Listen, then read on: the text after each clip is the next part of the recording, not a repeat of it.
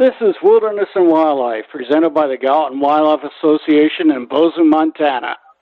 This is a half-hour program featuring commentaries and interviews with wildlife and wilderness advocates relating to the unique natural environment that we enjoy in the wildlands of the West and all across America. I'm your host, Jay Shell. Our guest today is Dave Pacheco, Utah grassroots organizer for the Southern Utah Wilderness Alliance, a fifth-generation Utahn from Salt Lake City. He's in his second stint with the Southern Utah Wilderness Alliance, having held similar positions with the organization from 1994 to 2004, and then rejoining the staff in 2014. His focus is educating and bringing together individuals and groups in support of protecting the remaining wildlands at the heart of the Colorado Plateau, unnecessary road construction, and rampant off-road vehicle use. On his own time, Dave prefers hiking, paddling, bike touring, and quiet recreation all over the western U.S., especially in the Red Rock country of southern Utah. Dave is host of the Alliance's Wild Utah Podcast. So welcome, Dave. It's good to be talking with you. How are things in southern Utah? Good, Jay. Thanks for having me. I was actually just down in southern Utah this past weekend and got to experience some of the heavy rains down there. Chased us out of the canyons. So. Well, I used to go hiking down there in the Perea Canyon. So, how's it surviving the heavy rain? Well, there's been a lot of flash floods down in the Grand Staircase-Escalante National Monument area, kind of all across southern Utah. The monsoon's been pretty big down there this year, so people are keeping a heads up. Great. So, tell us, what are the controversial issues that are being debated down there over the use of public lands? Well, where do I start? Let's start with national monuments. They've been more in the news lately. Okay. So, of course, there are two big monuments down in southern Utah that are managed by the Bureau of Land Management primarily. They are the Grand Staircase-Escalante National Monument that was established in 1996 by proclamation of then President Bill Clinton. And then there's that's down in south central Utah, and then in southeastern Utah, more recently, the Bears Ears National Monument was established by proclamation of President Obama in late 2016. There's a very unique issues that are going on with both of them, and we could talk about each of them individually, but kind of the most current thing is that people will remember in 2017, Donald Trump essentially took scissors to both of them, cutting Grand Staircase-Escalante in half, and the Bears Ears by 85% reduction. Those monuments, both of them, have been restored by President Biden. That happened almost a year ago now, on October 8, 2021. And the Bureau of Land Management and other agencies are together working with a lot of the tribes that ask for these monuments on management plans, new management plans, that we're hoping can be enacted sometime within the next couple of years. Those planning processes are well underway. The scoping period for Grand Staircase-Escalante just closed last week, and the Bears Ears scoping period is open for another approximately 30 days. I think it's October 31st is the deadline for comments. So they're doing public scoping. They're taking public comments right now on Bears Ears, and that's where most of our focus is to make sure the agency installs adequate and respectful management plans that will last for the longer term. Well, during that period when the Trump administration had reduced the boundaries, was there any damage that was, or any harm that was done in those national monument areas? There was some. In the case of Grand Staircase-Escalante, the agency really worked hard at passing what they call vegetation removal, or what we call vegetation removal projects, what they call vegetation treatment. Essentially, it involves, in some cases, chipping, which is kind of the old way of just tearing out the trees, mostly to make way for cattle feed. The process kind of bumped up during the Trump administration. but we were able to stop most of them from actually happening. It was a big threat at the time. We seem to have passed that, although some of them are coming back. You can never call them completely gone. So some of those ideas are also being proposed again. So we're working really hard on that. Another form of that is what they call mastication, which is essentially chopping the trees down from the top and just kind of lowering a lawnmower blade on it, a rotary blade that munches up the trees. All of this is being done ostensibly in the name of protecting those trees and protecting the habitat and restoring the habitat of the area, when we look at it as essentially making more room for cattle grazing, public lands, cattle ranching on these national monuments. On the Bears Ears side, more of the kind of the current issues that we're seeing and the damage that was done in the meantime continued to be in the form of looting of archaeological sites, with essentially nobody out there taking care of the new monument, because under the Trump administration there was no increase in staff, and if anything, a decrease in staff for these areas. The documentation of noted looting sites, ticked up a little bit. SUA wasn't part of the actual documentation of those, but groups were following it, especially a group called Friends of Cedar Mesa that was down there on the ground monitoring those sites. So has staffing been improved, and are those cultural resources still endangered? Well, I think the cultural resources are always going to be in danger just by virtue of the nature of the sites are kind of spread out across such a large area. And in many cases, the native folks, the indigenous folks, aren't telling us where the sites are that are really important to them because they don't want them to be publicized. So that's the importance of protecting such a broad area, is that the whole place is sacred. And they're very meaningful culturally as the ancestral sites of a lot of different tribes. And in this case, in Bears Ears, there were 5 tribes that came together: the Ute Mountain Ute, the Hopi, the Zuni Pueblo, and the Navajo. All came together, setting aside historical differences to work to protect this place, really for as best as can be done. The problem with staffing is ongoing, although the Biden administration is much more amenable to increasing staff, and they are trying to increase the staff, though the Bureau of Land Management, if you recall, was essentially decimated by 80% of its staff was eliminated during the Trump administration when they moved the headquarters of the Bureau of Land Management out of D.C. and into Grand Junction, and lost centuries of data in people's heads and information and contacts, and just that internal knowledge was really lost, and it's going to be a chore to rebuild it. So I've never been on top of the Grand Staircase-Escalante. I've been around it, but never on top. So what's it like up there? Is there any oil drilling going on? Well, yeah. There's a lot of different issues that we follow. One of them is building of roads right now on the way up to the Caparolet Plateau, which are the high points in the Grand Staircase-Escalante. We're working to stop paving of a road that is adjacent to the monument border. The rationale for the road is really to pave it for more increased access for livestock grazers. We look at it as problematic because it just continues to build out the infrastructure in what really is a backcountry monument, and should be left for its for its wilderness character. The vast majority of the Grand Staircase-Escalante qualifies as potential wilderness, and we'd like to see it managed that way. And this management planning process is an opportunity for the BLM to get it right. They did get it right back in the late 1990s. After the initial monument was established, there was a pretty good plan in place for Grand Staircase-Escalante, and for the most part, those lands were managed for their wild character and to protect mostly the scientific sites on the Grand Staircase-Escalante, like the paleontology, which world-renowned and unique and important. They did a pretty good job in the first 20-something years, but slowly but surely the agency has kind of migrated away from managing the area as a science monument and managing it more for grazing and public land ranching.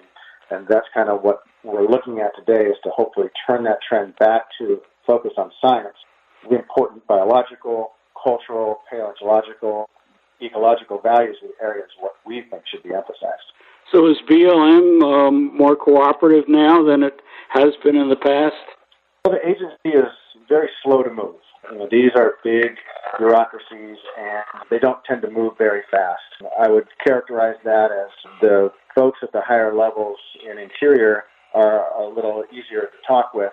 They're not the oil and gas industry, for example, that they were in the Trump administration. But it takes a long time to actually make change in a positive manner for the environment when it comes to these big bureaucracies. So we're working with who's there, and right now there are ears that will at least listen to the ecological and environmental factors. Has Deb Haaland been the new Secretary of Interior? Has she been helpful in that regard? Yeah, I would characterize Interior Secretary Deb Haaland as willing to listen, and certainly more along the lines of thinking ecologically. She's Native American. She's from the Laguna Pueblo down in New Mexico. She was a representative for that congressional district from New Mexico for a couple of years prior to being selected as Interior Secretary. Her track record is pretty strong in terms of protecting the environment.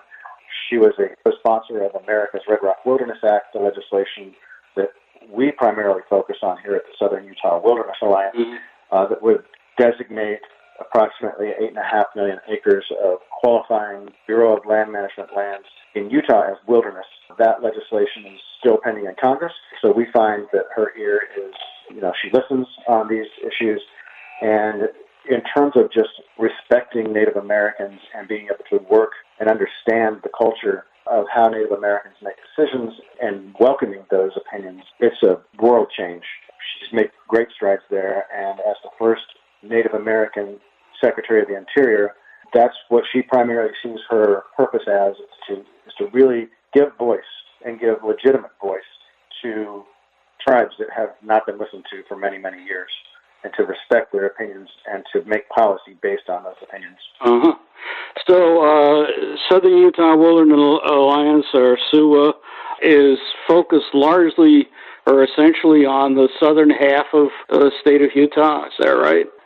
Well, our focus is to work on lands managed by the Bureau of Land Management here in Utah. Uh-huh. Most of the lands that are in their natural condition, therefore qualifying as wilderness, are in that part of the Colorado Plateau area in south and southeastern Utah.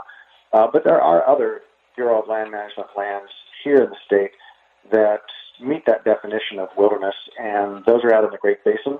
So a big chunk of our proposal is out kind of in the western part of the state. It's the Great Basin province, much like Nevada and southeastern Oregon. These are, in many cases, large mountain ranges that are largely intact, roadless areas that we are proposing for wilderness designation in America's Red Rock Wilderness Act. So there are issues out there, too. There are national forests in Utah, and some even down in your part, in the southern part of the state. Do you deal with the Forest Service at all, or are you just pretty exclusively focused on BLM? We focus on Forest Service lands, especially when they're adjoining BLM wildlands. For example, down in the Bears Ears National Monument, the Dark Canyon Wilderness area is very much a concern of ours. The Forest Service only manages the upper part of the system, of the canyon system. The lower part of the canyon system is managed by the Bureau of Land Management. So when there are contiguous areas of wildland that span two different agencies' borders, in this case, Forest Service and Bureau of Land Management, we're very interested in the continued management of those forest lands as wilderness. We have identified quite a few Forest Service areas that are wild and adjacent, or should be managed as wilderness, or actually should be designated as wilderness in the Forest Service.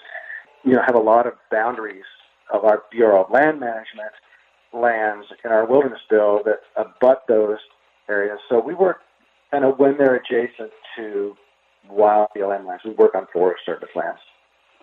So, even if they're not designated Forest Service wilderness. Uh-huh.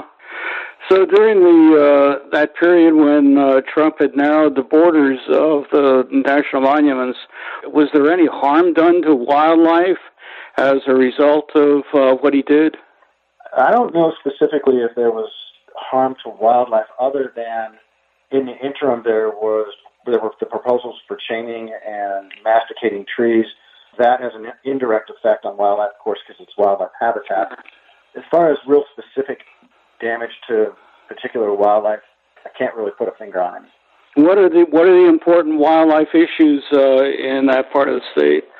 Well, kind of throughout the whole southern part of the state in the Colorado region, Colorado Plateau region, we think that one of the bigger problems, I could say there's two bigger problems with wildlife habitat, and you know both of them are from the destruction of that habitat. Mm-hmm. One comes in the form of off-road vehicles, which are kind of a ubiquitous problem across the plateau.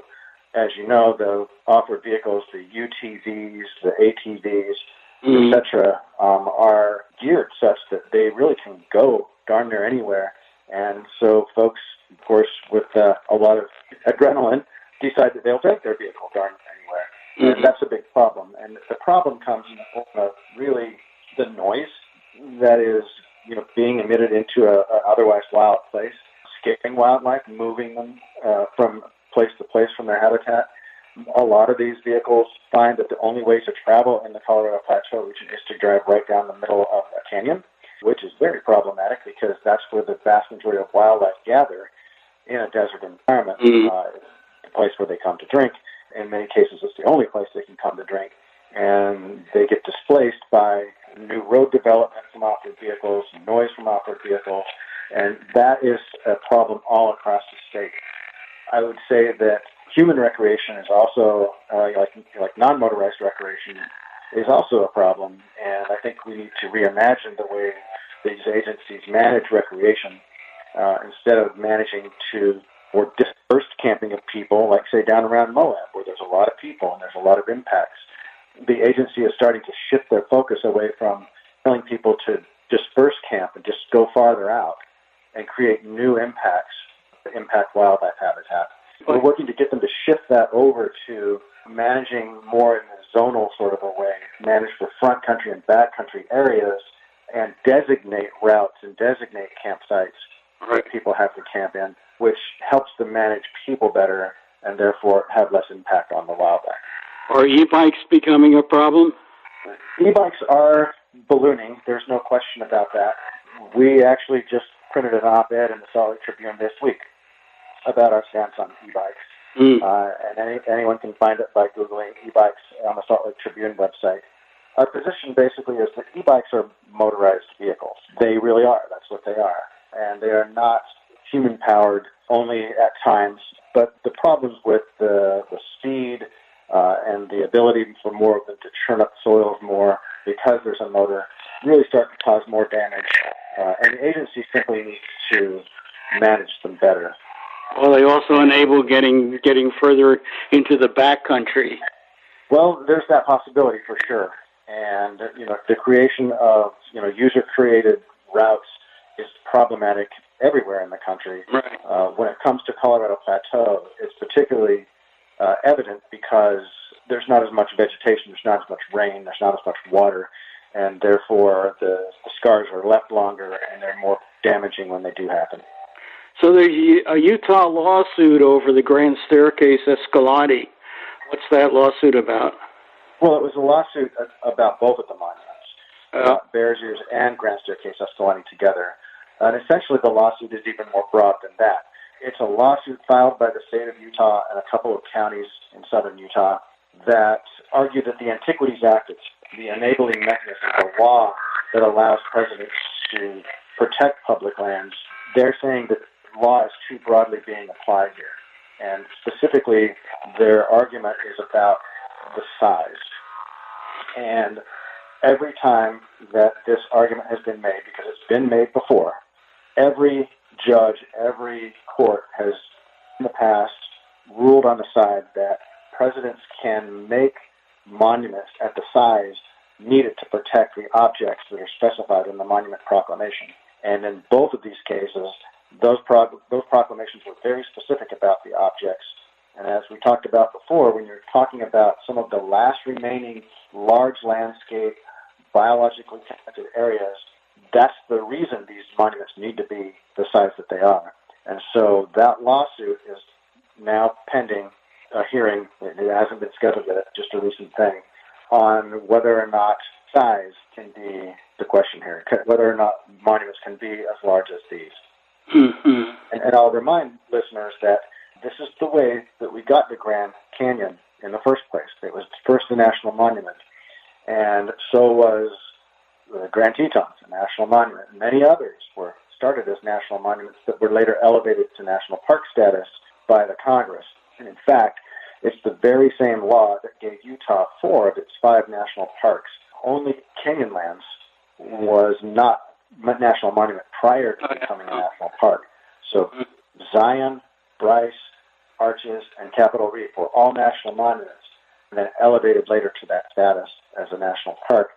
And we don't know if that's going to happen with the Grand Staircase and Bears Ears areas, but those lands are deserving of protection. And we're arguing that wilderness is the highest level of protection you can give them. Monuments are good. They're also protected, but we're going to defend it as well. We're going to, at some point when the time is right, with the tribes who are involved in the Bears Ears campaign, intervene on behalf of the federal government so that we can have our voice heard too. That the monument size is really important, and the president should be able to protect large areas because of the nature of the issues here. And how about Lake Powell? Since the lake level is dropping, do you have a position on Lake Powell? Well, we tend to let a lot of the rivers groups in Utah work on the Lake Powell issues, so there's room for a lot of groups there. There are several groups that handle the issue, and we're not one of them, although we support what they're doing. Mostly the long-term solution for Lake Powell is probably best embodied in the Glen Canyon Institute's proposal to fill Mead first, and essentially, restructure Glen Canyon Dam so that the penstocks are lower and the water can flow through down to ensure Lake Mead has an adequate supply. These two lakes are in the 20 and 30 percentile of capacity right now. It's only a matter of time before Glen Canyon Dam is no longer functional and the hydropower is no longer going to be generated. It just needs to be restructured. And it's not any group or any fingers that can be pointed at, say, somebody wants to stop Glen Canyon Dam or Lake Powell from existing. Nature's calling the shots here. The drought's calling the shots. Climate change is calling these shots. So on your website, you indicate the land grab is an issue. What's that about? Well, land grab is kind of a philosophical thing. In 2012, the state of Utah, the legislature, passed a law, and then the Attorney General filed lawsuits with the approval of the state legislature to sue the federal government for ownership of all the public lands in Utah. Right. Essentially threatening the federal government that, if you don't give us these lands, we're going to sue you. And the federal government essentially didn't blink. The lawsuit never was filed because they know it's a losing proposition. The enabling clause of the Utah Constitution essentially gave the federal government ownership over these lands. And it's kind of hysterical in some respects in that the state of Utah, back when it became a state in 1896, kind of looked at these desert lands as the wasteland.